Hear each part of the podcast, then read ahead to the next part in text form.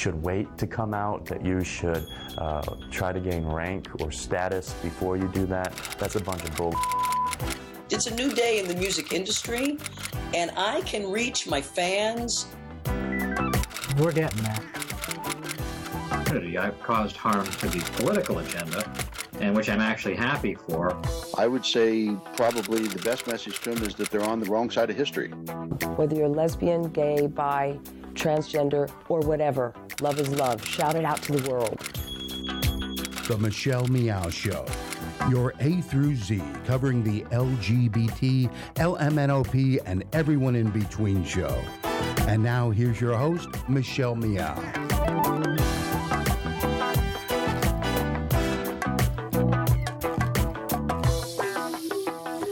Hi, everyone. This is Simma, the inclusionist, with everyday conversations on race for everyday people, where we have comfortable conversations on race and we make uncomfortable conversations comfortable. Today, I have two wonderful guests. I've got Leslie Gregory, who's in Portland, and I have Nequari Howard from Texas. And what we're going to start doing, I'm going to start with Nequari and Leslie introducing themselves. So, would you two introduce yourself, say a little bit about what it is that you do, and something about who you are, your demographics, because people can't see you. So let's start, Nequari. Let's start with you. Uh, my name is Nequari Howard. I'm a graphic designer originally from the East Coast, now residing in Texas. Um, I'm an African American male. Uh, and really, I just like to spark conversations on race and hopefully uh, uh entice people to do something actionable, uh, make a change in the world on an everyday basis. Thank you. Leslie.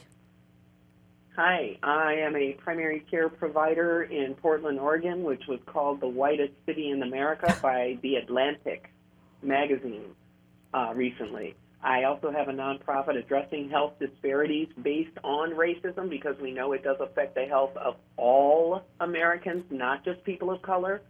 Uh, and I think uh, I love your your goal, which is to make uncomfortable conversations more comfortable. But what we know is it's not just discomfort; it's health risk, and so uh, that's the way we're addressing uh, racism and the health effects of it in this country. So that's our mission. Thank you so much. Well, I think that's Sorry, a good. I forgot. I, I forgot to tell you, I'm also African American female, uh, and I also have a specific type of heart disease, which is what led me into medicine. So um, that's you know sort of how I am also the child of two civil rights activists as parents. So that's the background picture. And Leslie, you were also in the military, weren't you? Exactly, where racism is rampant, and I believe flies under the radar. Not just military, but also paramilitary. So our our civilian police and fire, uh, these paramilitary organizations also have a, a very strong flow of racism throughout history uh, because it's very difficult to address it in our heroes. Nobody wants to criticize or, you know, sort of bring our heroes up on issues that they could be improving. And so uh, this is where we find racism in a very high incidence. Okay. Well, and what I'd like to lead in now is with your part of uh, your mission when you're talking about racism being a national health crisis. Am I right? Exactly. So uh, I'd like I'd like you to tell us a little bit about about what you're working on and why it is a national health crisis, and then we'd like to hear from Nequari and hear what you have to say. So go it. ahead. So he- here's here's the issue. So our national health authorities, including CDC, NIH, DHS, these are the these are our national health authorities. Their job is to prevent and control disease, just like in CDC's actual the title. It is the Centers for Disease Control and Prevention.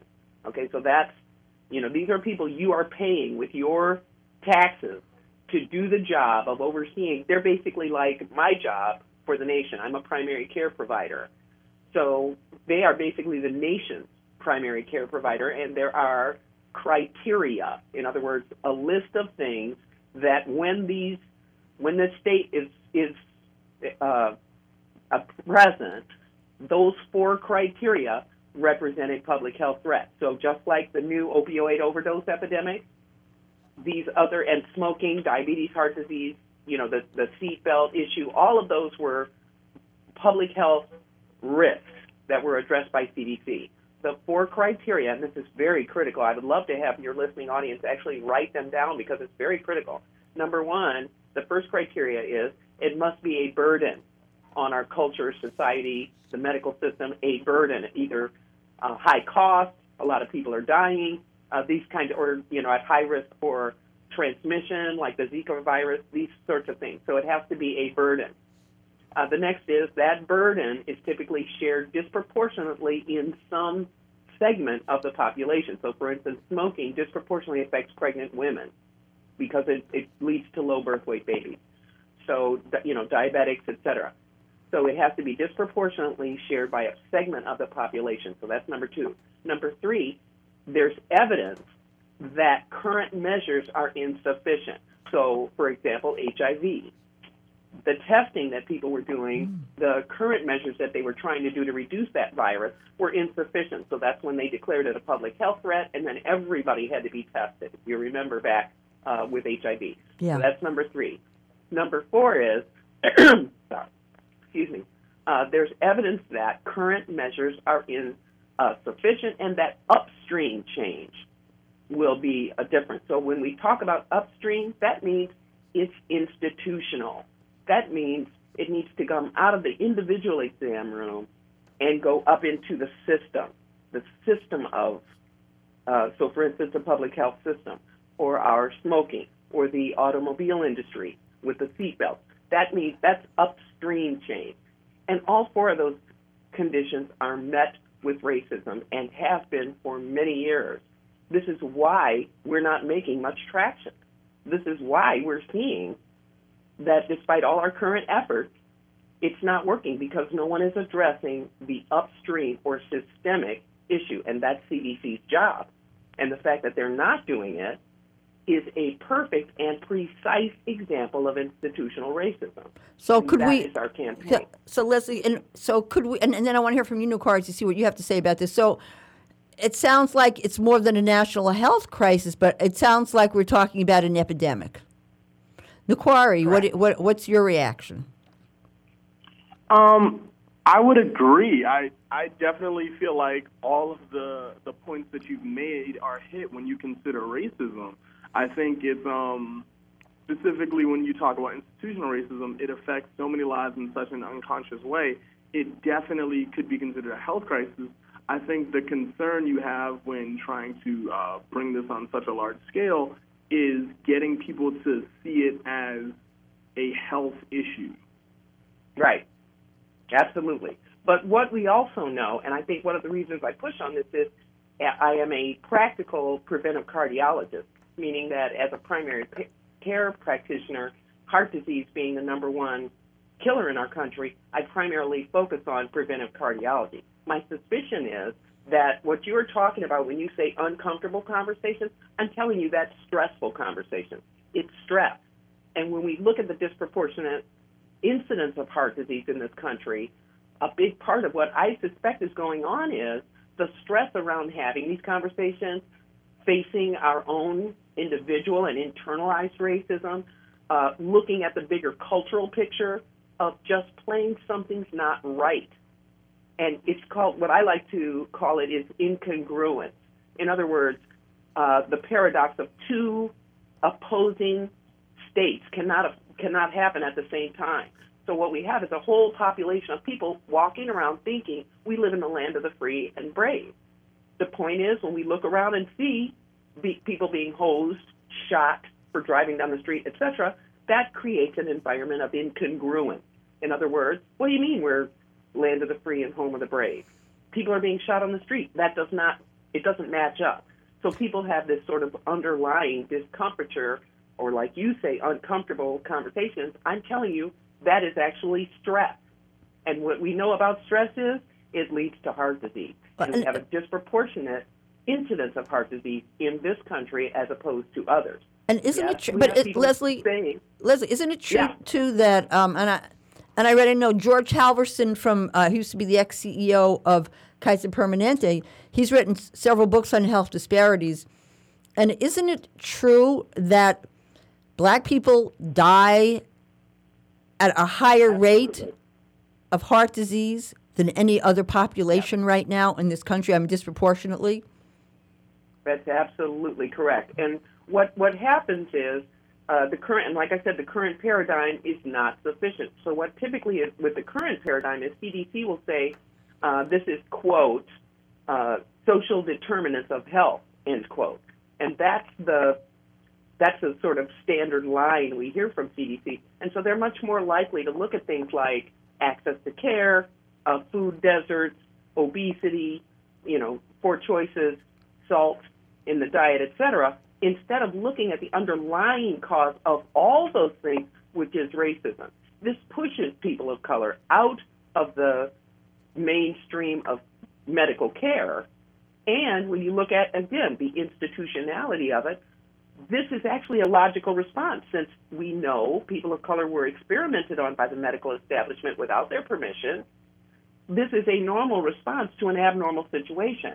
So if people act irrationally in response to an irrational condition, that is in fact a reasonable reaction. And so I think that's a big part of what is so complex. You know, it, it can seem so complex on the surface when you first think about it, but at the end of the day, it really isn't complex. Why would someone come to medical care when that medical care has historically been abusive? And so I think that's a part of it. That's a part of the stress we know. The other part is, and if you, you know, I, I would love for your listeners to check out a documentary called Unnatural Causes, because that documents very clearly how the daily uh, drip, drip, drip of microaggressions and chronic stress, chronic signals leads to this sort of very low-lying, inescapable stress. And I believe that that is a big part of what drives the high incidence of heart disease in people of color. But we also need to look at what it's doing to white people, those uncomfortable conversations. That's another part of stress. So it's affecting white people as well, and I think that's the important piece uh, we also need to put together, which is why it is a threat to public health. Oh, I like I like that because obviously it's, it's a threat. I mean, it's a threat to everybody. Nequari, what, what's your reaction when you hear this? And do you have any experience um, with disparities in health care also? Uh, I my question would be, do you feel like you can do enough to separate um, racism as a standalone issue that is the root cause of some of these things you're addressing? Um, for Oh, instance, for instance, uh, you referenced food deserts.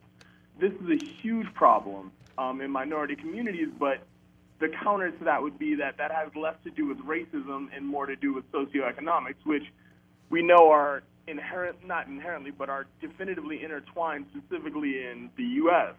But Absolutely. it would. It would What's food desert? People to, Tell tell people what food desert is. a food desert is the idea that there lives um, areas where you can't get fresh produce and quality food um, in neighbor, poorer, lesser socioeconomic neighborhoods. hmm So that's so Uh, you're and it talking about like places where they may not have vegetables, or if they are, there's like twenty five dollars for a tomato. I mean, it's an exaggeration, but Exactly. okay. Go ahead. Sorry. Right. Uh, and Go ahead, I also wanted So my point Okay, would be that, like, I believe all of these things. I think that an issue uh, presenting this to a larger public is that they're going to try and intertwine racism with a bunch of other issues as opposed to seeing it as a standalone issue that they can uh, see as a health epidemic. You know, that's a brilliant, brilliant observation, and I can go directly to it. When you look at the other public health threats that we we had very successful campaigns. So the first one that comes to mind for me is the HIV issue. And yes, of course, it intersects with what homophobia. And these, but but that's exactly Wow. why CDC needs to be doing the job. When we see these intersections, that tells us why we're not making traction because they're not talking about how racism really is you know, if we could rip off that sort of social determinants of health and just call it racism, that's why we understand the economic uh, impetus for these businesses to put these healthier food choices in these neighborhoods. So you understand there's an intersectionality of classism, greed, racism. You know, all of them intersect, and that's precisely why an umbrella organization like CDC needs to do the job. What happened with HIV?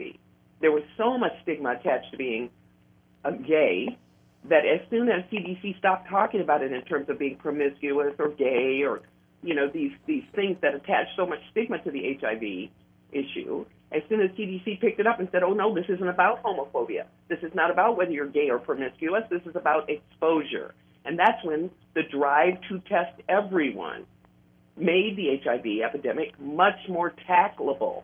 You know, they were able to, you know, that's when we started to see huge traction and improvement uh, on the transmission and reduction of transmission in the disease. So that is exactly my point, and thank you so much for making it because precisely that is what happens. We have racism intersecting with classism, intersecting with homophobia, gender bias. Look at the Me Too campaign, another perfect example. Uh, you know what? I'm going to have to interrupt. I have to interrupt you right now because we have to pause for a commercial break.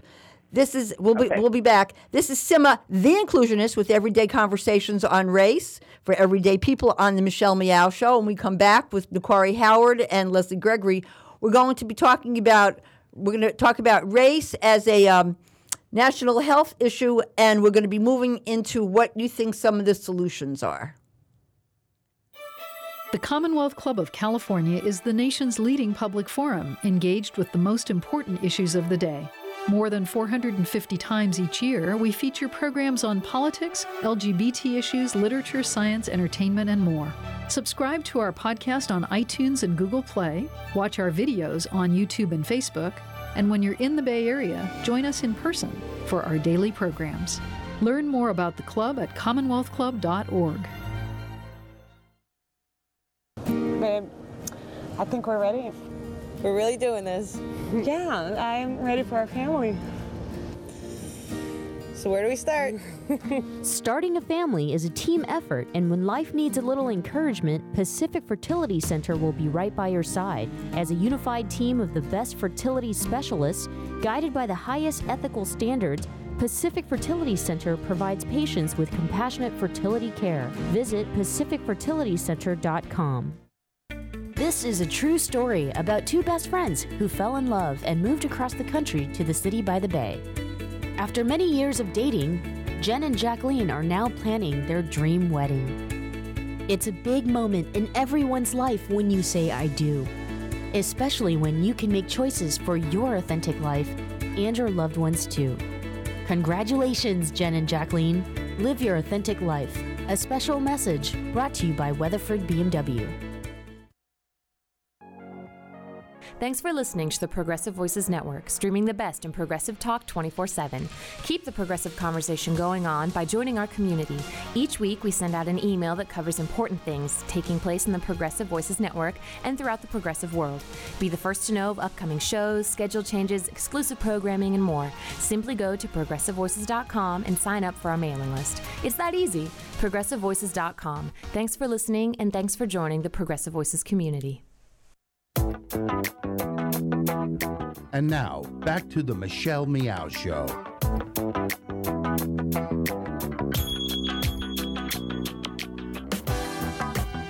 Hi, everyone. This is Simma Lieberman, the inclusionist, and I'm back with my guests, Nequari Howard and Leslie Gregory. And for this segment, we last segment we were talking about racism as a national health issue, and of course, we're not going to be able to solve the whole problem in the next segment, but we are going to be talking about solutions. So, uh, Leslie, I know you're involved with the project. Let's let's hear, hear you uh, share some of the solutions, and Nequari, I want to hear from you afterwards. So, go ahead, Leslie. Uh, so, I think the first thing I would say is CDC needs to make the declaration. Uh, I think that's the absolute number one with a bullet because without that, all the other institutional pieces will not fall into place. And we've seen this. It is the one thing that, despite hundreds of years of racism, slavery, Jim Crow, Reconstruction, the entire history, it's the one thing that hasn't been tried. Everything else has been tried. So I think that really needs to be the first step. And that's why my MoveOn.org petition uh, is so critically important. So if you go to moveon.org and type in racism and public health, it'll pop right up. I think that's number one. We, you just have to make the diagnosis. That's medical, it's clinical. We know that about diabetes, heart disease, every other chronic disease known to man. You don't make the diagnosis, you don't call it out, you don't see change. So I have to say that is number one. Uh, I think the next step is we need to start, if we're going to have a conversation about race, we need to start with one very important piece, which is there is no such thing as race. There's one race, one race. Okay, it's Homo sapiens. That's it. There's Homo sapiens. That's that's all of us. And if you want to, you can actually Google the American Anthropological Association statement on race, which this is the authority. Anthropologists actually, that's their job. And they've made this statement there's one race. So I think that's number two.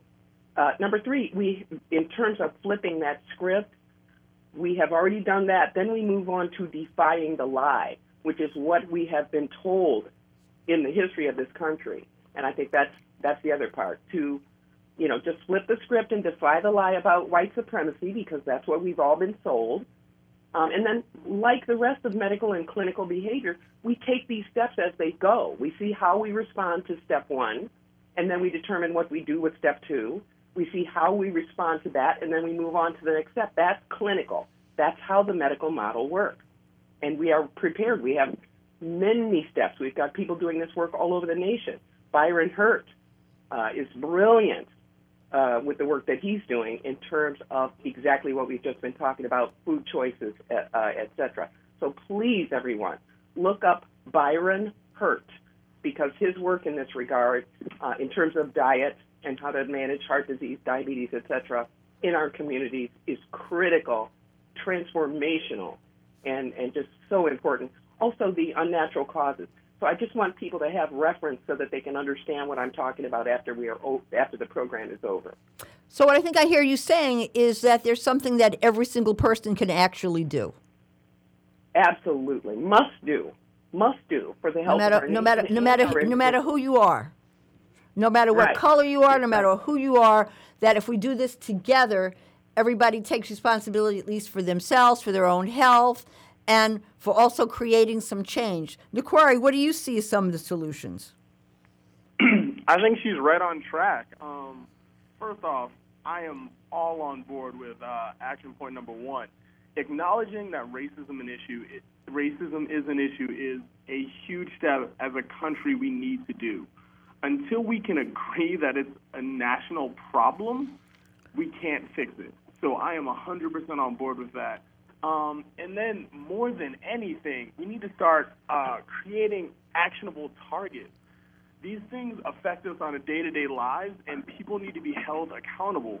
Uh, we need to begin to gain some understanding of what are just facts um, and what are things we can solve and be held accountable for. Uh, for instance, uh, police shootings are hot on everyone's mind these days. It's it's tough as a black male in the African American community to see these shootings happening and no one getting punished for anything. That's right. Um, and that goes along all of these things with racism. It's hard to see this fight continue to go on and not feel like you're seeing actionable steps being taken or people continuing to talk and not progress towards changes. So I think you know step step number one definitively is defining and announcing uh, that racism is an issue as a country and acknowledging the hurt that has come from 400 years of oppression uh, is step one. And step two, begin to unpack what that means as far as it goes with police brutality and race relations, um, food deserts, healthcare, hiring practices.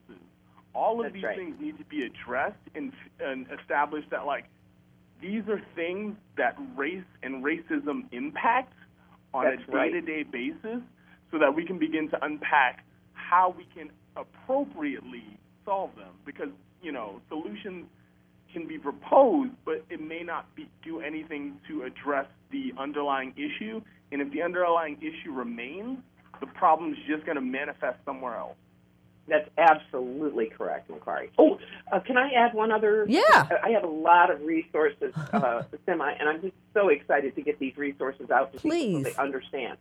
So uh, another place where you can do because one of the things we're knowing about exactly what Nequari's talking about is uh, the trauma, sustained trauma. And it's not just people of color, but we need to focus on people of color, just like we did with Black Lives Matter. We're not saying that all lives don't matter. We're not saying that. We're saying Mhm. all lives all lives will not matter until Black Lives Matter. That's the point. And so one of the things I'd like you to be aware of is the chronic stress associated with uh, racism and these incidents that keep happening. One of the things that's so important with our campaign is when the social media posts continue to flare up, where someone's shot, someone's uh, in, uh, unjustly incarcerated, uh, et cetera, we're asking that one of the action steps people can actually do is to push the campaign in that moment. So when you see that terrible incident on Facebook, post the campaign so people have something to do. That's an integral. That's an integral step to um, at least have an action instead of just sitting there re-traumatizing ourselves. So that's number one. Uh, number two, there's a brilliant man out of Northern California named Victor Lee Lewis, who has been doing uh, at his website called Radical Resilience, uh, actually treating trauma with a non-pharmacotherapeutic strategy called emotional freedom techniques.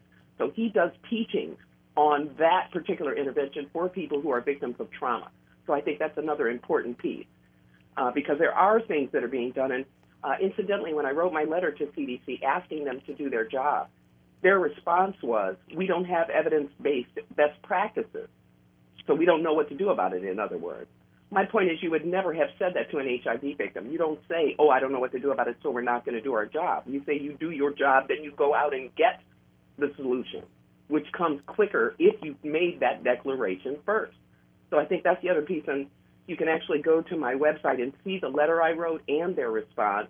If you go to right2healthus.org, and of course that's numeral two. So R I G H T number two, healthus.org, you can actually see the letter. Um, there's also a podcast there, so I have more time and can go into it so you can understand Okay. that a little uh, more. But also, uh, to understand that there are people all over the country doing this work. Okay, so there's hope. This is not something that's just going without address. You know, particularly women of color around the country have been working on this for many years. The job of CDC is to go out and get this information, become a clearinghouse for it, and begin to disseminate the information so other people can have access. That's what Right to Health is attempting to do. But I'm just a little nonprofit here in Portland, Oregon, so uh, we're also looking for volunteers and donations. Well, I, I would like to, I would I would like to ask each of you, what have you what have you experienced? What have you seen? Some specific examples in terms of health disparity right now. Uh, go ahead, Nequari. Uh, you can you can start. Okay, so great. So one of the things I've seen is we've got a tremendous uh, strategy here in Portland, uh, and again, there's another Facebook page because I'm trying to make this available to people uh, who need it. There's a Facebook page called Friday Night Dialogue, which actually does exactly what Nequari's talking about. It's bringing these difficult conversations into a very safe space where white, black, gay, straight, doesn't matter. People can sit in a safe space, whether real or virtual, and have these conversations safely. Um, another thing, and we do recommend people do a little research behind it so they understand the very complex nature of this systemic racism, and that's a lot of there's a lot of great literature out there. Uh, you know, how to be white is one of them. There's organizations working on this, like the People's Institute for Sustainability and Beyond. We have some tremendous groups that are doing amazing work. And so I just I think that's so critically important. So I like the Friday Night Dialogue Facebook page because we accumulate a lot of information uh, and access. Another tremendous book that will help people to put into some sort of context uh, what's going on with people of color is Post Traumatic Slave Syndrome by Joy Leary DeGruy. That's another brilliant book that you can get some background. You have to educate yourself before you can have a, an intelligent conversation on these very complex issues. And, and Nequari, how about you? What what have you what have you seen personally? What do you know of? Because I think that a lot of times pe- when people are listening, they really relate when they hear some of the stories. I know I've seen a lot. Oh God, yeah. So Yeah. Uh, oh yeah. Specific Please. stories with regards to what? With with with health disparity, and if we say that racism is is a is a national health crisis. So, I mean, I think more than anything, you could argue that it takes a mental and an emotional toll on people. Um, the imagery that you see on a day to day basis affects your perception of the world, yourself, and those around you. And quite frankly, the imagery displayed of African Americans isn't great. Um, it's not always the strongest imagery shown of us, um, uh, frankly, unless it's of an entertainer. So these things can play. These things can play uh, tricks on the mind and make you think that you are less than you are. Um, and that goes through music, through news, through the internet, through all of these things. And the perceptions go both ways. Um, It becomes a self-defeating purpose. I've heard, I've spoken to police officers who firmly believe that people in ghettos want nothing more than to be drug dealers and gangbangers. And I rebut with no one grows up wanting to be a drug dealer and a gangbanger, but when you grow, grow up in a situation that only allows you to believe that that's your only way out, that's what you're going to gravitate towards. Mm, and right. un, until you can change the way people think, see, and view themselves, the world around them, and the people they're interacting with, you know, it's going to be a problem. I think um, from, like you said, from a stress standpoint, it's hard being pulled over by a police officer and being terrified. I know people that legitimately are terrified if they get stopped for get stopped for a traffic uh, violation. It's Yeah, jarring. brilliant. These things these things weigh on people's hearts and minds on a day-to-day basis, and those stresses build up. Uh, like like Leslie said, microaggressions you can count them uh, by noon. You can count them on both hands by noon in a day sometimes. That's right. Because Uh, you know, Well, I, I want to ask. I want to. I want to. Nequari, I want to ask a question too. Have you ever been stopped by police? I have. Tell. Could you just share? Because I think that you know when we talk about it being racism being a health crisis, we really are talking about. I mean, how it impacts everybody. We are talking about people dying. Yes. That's absolutely true. So, Absolutely. Nicole, would you because would you just share an experience that you've had because people need to hear what's really happening. Interestingly enough, um, prior to this year, I had been stopped, and it was pretty much what you would expect. The cop was brash, he was abrupt, he was in my face. It wasn't pleasant, um, but I did what you're taught to do. You keep your hands on the wheel, yes sir, no sir. You don't talk back. You do exactly as you are spoken to, and you move on. Um, my experience this year was actually 360 degrees where, quite frankly, both of us were walking on eggshells. I was very nervous, and you could tell as well that the officer was. Um, so, like, in this instance, not only was this weighing on me, all of these interactions weren't just weighing on me, they were weighing on him as well. I was still very cautious, very deferential, but from the get go, the officer made a point to speak up and let me know that everything was okay. This is going to be okay. Don't freak out. You know, you were speeding. Um, just give me your license and registration, and we'll be fine, and we'll get you on your way. Yeah. Well, thank you. So I I, we're gonna have part. to take we're gonna have to take another commercial break. Um, thanks for sharing. Th- thanks for sharing your experience, and it's another example of how racism affects everybody, um, and some people more than others. So we're gonna stop for we're gonna pause for commercial break. This is Simma, the inclusionist, on the Michelle Meow Show. And uh, my guests today are Howard and Leslie Gregory. And we come when we come back, we're going to talk about a new video that a lot of people have been watching called "I'm Not Racist" by Joyner Lucas. The Commonwealth Club is a unique organization that brings together people from a variety of backgrounds to explore important issues as a community. Sooner or later, everyone worth hearing comes to our stage. From Marga Gomez to Richard Chamberlain, from James Hormel to Kate Kendall, leading thinkers, activists, politicians, and artists have come to the Commonwealth Club of California. Ted Olson and David Boies came here to discuss their winning legal strategy for same sex marriage. Jason Collins talked about gay athletes. The Sisters of Perpetual Indulgence discussed activism and good works. Actor and director Rob Reiner explained how he got Hollywood behind same sex marriage. Barney Frank described what it's like to be gay at the highest levels of Washington. Healthcare reform to transgender rights, from immigration to gay owned businesses, it's all at the Commonwealth Club. And that's still just a portion of the 450 programs we present every single year, with new programming nearly every single day. Be a part of the conversation. Learn more at commonwealthclub.org, download our free app in iTunes, and join us in person the next time you're in San Francisco. The Commonwealth Club of California puts you face to face with today's thought leaders.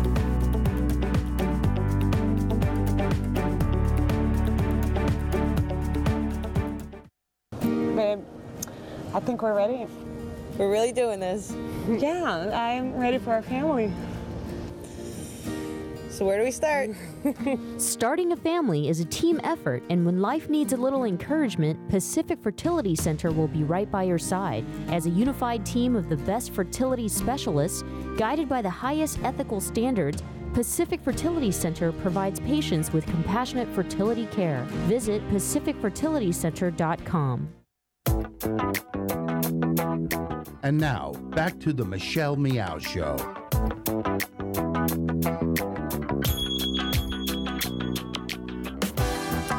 Hi, everyone. This is Simma, the inclusionist, back from commercial break. My guests today are Leslie Gregory and Nequari Howard. We were talking about racism as a health crisis, as a national health crisis, and we're talking about some solutions. And I want to start talking now about a video on YouTube that a lot of people are talking about called I'm Not Racist. And I won't play the video now because of time.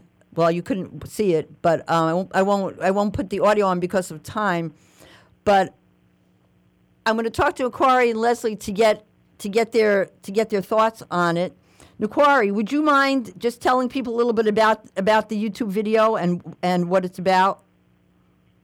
Sure. Um, the video essentially is a sit down between a white Trump supporter and a young African American male. And so the artist, Joyner Lucas, uh, decides to delve into both sides and kind of give their perspectives on race um, and kind of where we are as a country um, based on their background. And, and I want to say, can I can I just add one comment? Yeah. About the video. Yeah. So I think one of the things that we are seeing is, and it's so typified by that video, is the antipathy between these two individuals, and this is what Right to Health has been training people to do. Uh, there's a, a very angry presentation on both parts, where what the underlying theme is, I'm not racist. And I think what they're saying basically is, I'm not racist as a white guy, pushing back on this, I'm not racist as a black guy. And it becomes this very uh, confrontational and heated uh, conversation between these two people. I want the big picture to be noted here, and I think it's critical to point this out. This is the intersection of racism and classism because we know, and this is absolutely unequivocal, we have great data on this, that the upper class of uber wealthy are actually manipulating this entire environment to have people who are in the lower classes and less economically well off fighting amongst themselves on these false uh, differences like race, class, gender identity, etc. The more we do that down here in the trenches, fighting about who's racist, who's homophobic, who's not, was that an offense, was it or not? You know, this. As long as we're doing that, we're missing the bigger picture and being distracted from the greedy behavior of these uber elite individuals. And I think a perfect example is the current Le- administration. Leslie, Leslie, Leslie. I gotta, I gotta, I gotta stop you for a minute because I want to go back. I want to go back. I want to go back to the video to talk about uh, reactions to the video because what happens in the video is you've got this angry white guy um, exactly using the N word a lot, talking about That's right. how he, the feelings that he has. He says for and other white people about black people, and he talks about right. why you why you selling drugs, why you blaming white people. Eminem's not white. If you heard his, you know, he's no longer white because of his video, and um, he's going on with a lot, a lot of his issues uh, with a lot of stereotypes about black people. And then That's right. when the black guy now, it, now it's Joyner Lucas's voice. He's he plays both parts. He plays like the white guy. I mean, um, Right. audio, and the black guy is not him, but it's but it's someone else. And then the black guy, and at the end of the white guy's segment, he says, "Here's my story. I wish I could hear your story."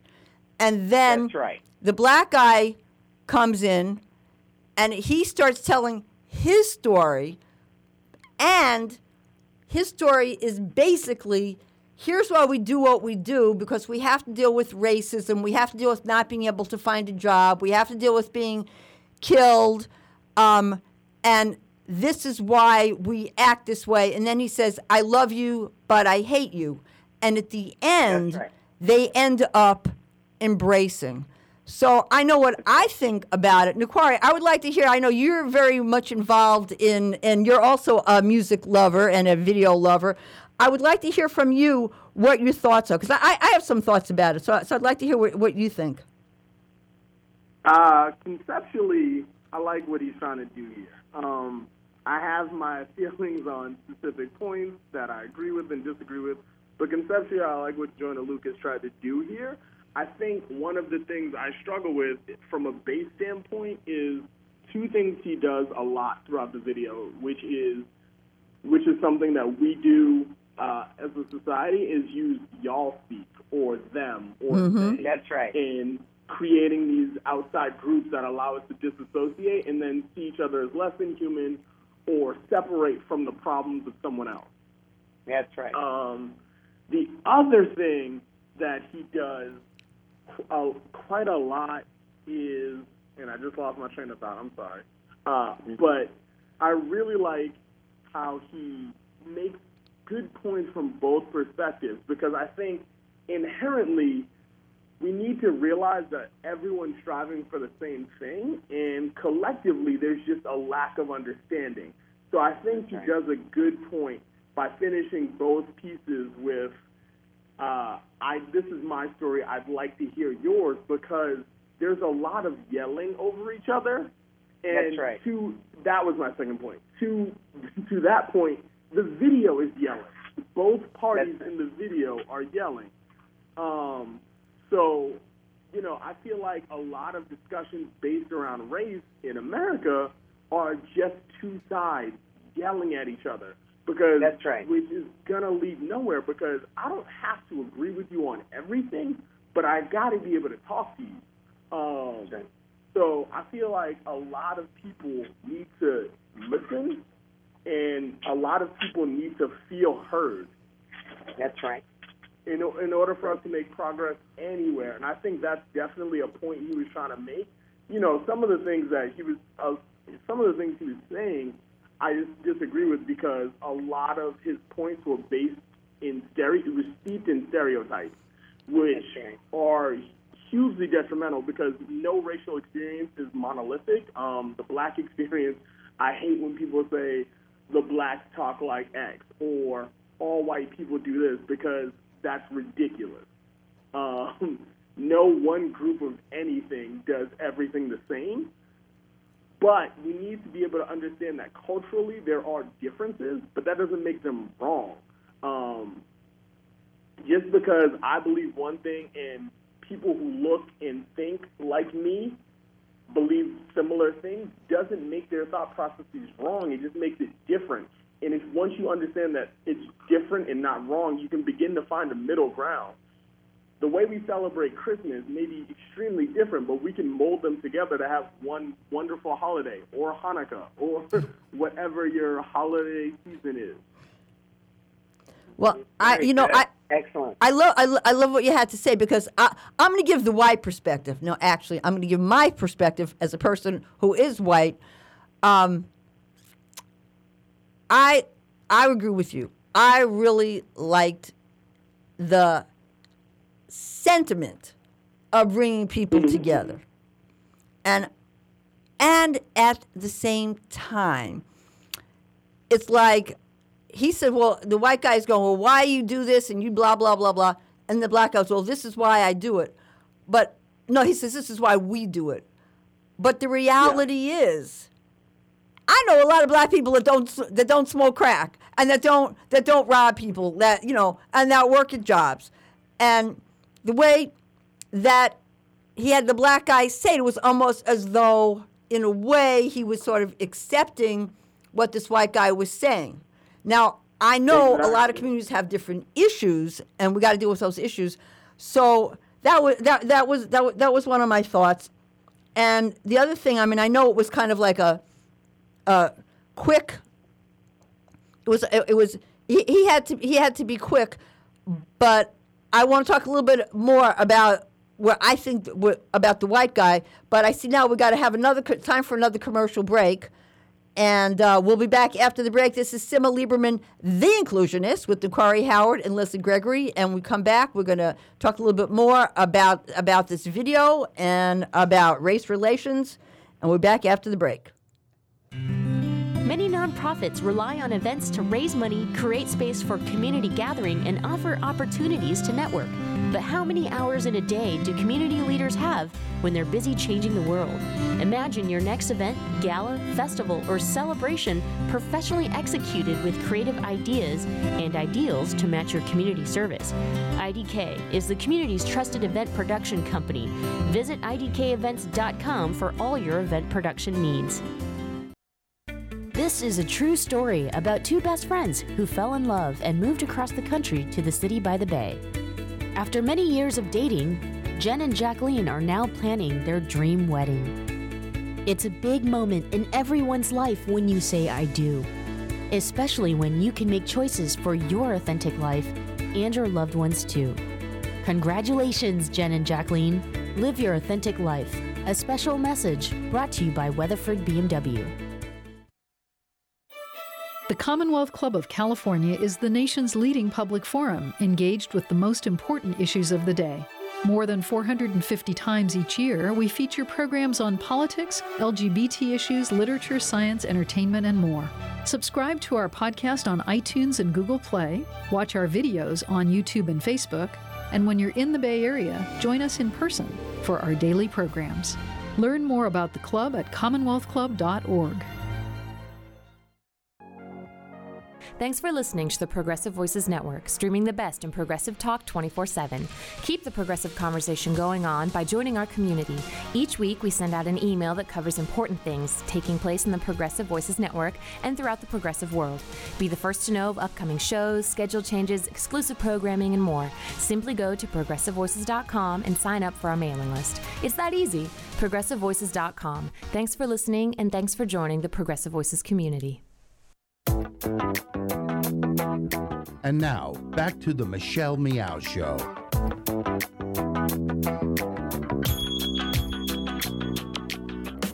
Hi, everyone. This is Simma Lieberman, the inclusionist, back from commercial break on the Michelle Meow Show with everyday conversations on race for everyday people.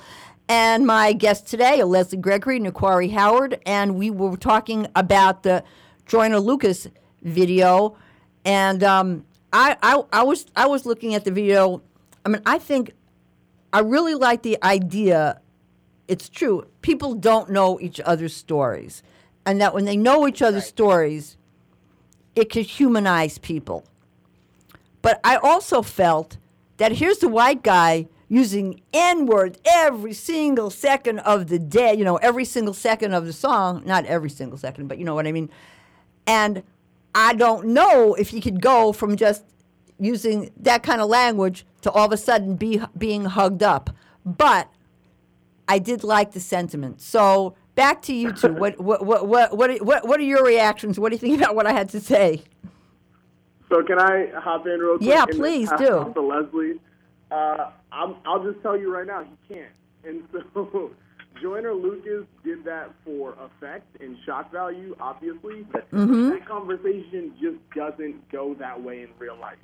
Yeah. Um, and I'm not saying that it can't, but I'm saying when you come out using language that loaded, it's not going to be received that way. Period. um, you've immediately like you've done nothing to diffuse the situation. Now, I don't know what reaction you're going to get. like I said, the no black uh, experience is monolithic. So depending on who you're talking to, the reaction will be different, but you will certainly get a reaction using language like that in front of an African American person. Yeah. Absolutely. And I, you know, and I, Uh, and I would also go ahead. Go ahead. Uh, well, I would also add, and, and again, this goes back to the health piece. There's a reflex involved. The reason that we're Mhm. talking about it this way is it's a reflex. You know, this kind of word is going to trigger this person. Just like if I was going to sit down and talk to a white person and immediately bring out words like cracker and racist, et cetera. These are things that flare people up, and it's not just an emotional response. We see physical responses to these behaviors, and that's where the health of it comes in. So I think that's the other piece that we do at Right to Health. We're training peace warriors to de-escalate, to not respond. And when you do respond, do it in an appropriate way, not a maladaptive way, which is another clinical definition of what happens when people respond in a way that is not in their best interest, but they can't help it. So, Yep. for instance, and if you, I don't know if anybody saw the video of the Philando Castile stopping, you know, Yes. the web, the uh, police cam. That Mhm. white officer was terrified walking up to the car. It Yeah. was very clear. And so my point is, this is where we have all been manipulated by this myth of race to fight amongst ourselves and be unhealthy around how we're managing it, while at, while being distracted by this. And people with greed are walking away with the bank. And I just think that's such a critical piece to remember because if you can keep that in mind, you begin to see the other as victim as well. So you understand that we are all victims of this machine.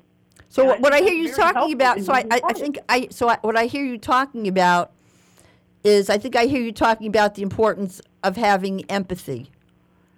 And Yes, exactly. I think that that's really Exactly. And important. Do you think now?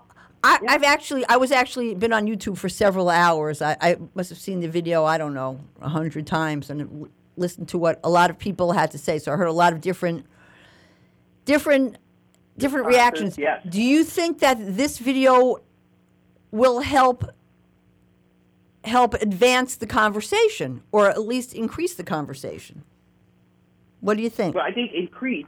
I think increase, yes. Advance, Yeah. not necessarily. But again, I think that it, this is my point. We need action steps for both communities, and that's why I'm telling people when they see these triggering videos, when they see these triggering uh, recordings, etc., to post the campaign so patients, ha- so people have actual action steps to do. Uh, the other thing, and I don't know if you're aware of this or not, but the CDC was actually already empowered to study gun violence as a public health threat. Uh, that had already been brought up, and what happened was, as soon as that, as soon as that mandate was put to them, the funding was withdrawn by the by the people who who you know dispersed this money. And why? Well, that's where we see this intersectionality of politics, socio socio cultural imperatives, and race. So these are all very intertwined. It's a very complex net. Just like if you think about it, The Matrix. If it, if anybody has ever seen the movie The Matrix, racism is America's matrix right now, and that's what's happening. Nobody's seeing the undercurrent of greed that is manipulating people to fight like this among themselves. We want to get along. People want to get along. So, are, oh, like oh, so oh, are we, in a well, now. I, I have to get, I have to get, I have to get back, get back to the video. Do you think that? I mean, I, when, I, when I was on YouTube, people were talking about that they thought that this was going to help people get along better.